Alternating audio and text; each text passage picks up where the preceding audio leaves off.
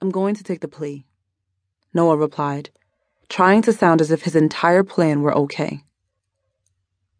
Noah, Bleu whispered, heartbroken, as she placed her hand against the glass. I'll wait for you. What you did for me, the way you look at me, I finally see it. I love you, and I'm going to wait for you, no matter how long it takes, she promised. Noah grimaced as he sniffed loudly, trying to contain his emotions. He had wanted to hear her say this for years.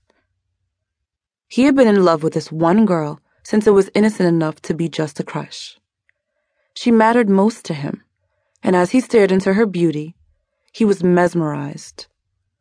She wasn't overly sexy, but she was just his type. Brown skin, shoulder length hair that fell in messy curls around her face, hips wide, waist slim, and a smile uniquely hers. A small gap rested between her two front teeth, just big enough to notice. Bleu hated it, but like a mole was to a model, it was more a gift than a curse. Her body more dangerous than the curves of a racer's path. He had enjoyed watching her walk away from him so many times before. Today, however, he dreaded it because he knew that it would be the last time.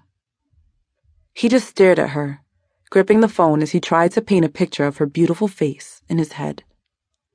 He knew that he couldn't keep her. There was still a bounty on her head.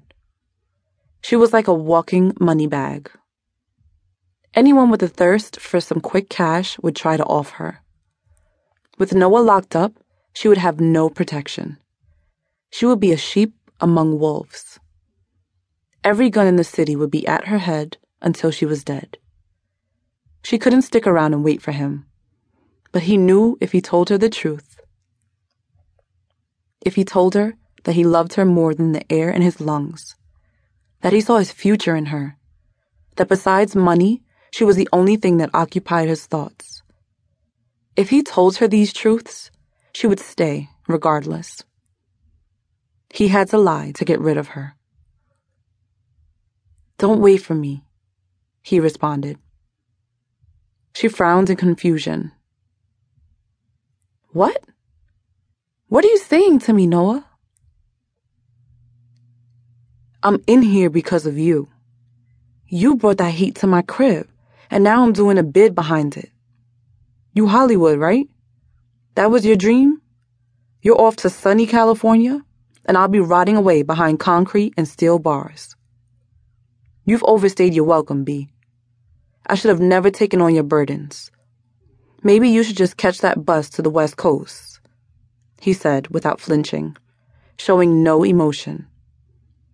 She blinked in confusion as her mouth fell open flabbergasted by his rejection. He saw her feelings fold as a hint of heartbreak reflected in her eyes, and it ate away at him that he had caused it. Noah, just go, Bleu. Damn, he interrupted. High school is over. It's time we went our separate ways. He got to his feet and slammed the phone down. He didn't even turn around to give her one last glance before he disappeared out of her sight. Bleu stood abruptly, pushing out the chair with so much force that it fell to the floor. Everyone turned to look at her, and she rushed out of the room, embarrassed and in despair. By the time Bleu made her way back to Noah's apartment, she had made up her mind. She was leaving town. Fuck this cruddy ass city, she thought as she tore down the police tape and pushed open the door. She stopped, and her heart skipped a beat when she saw the blood-stained floor where her stepfather and the man who had attacked her had fallen. The smell of death lingered in the air.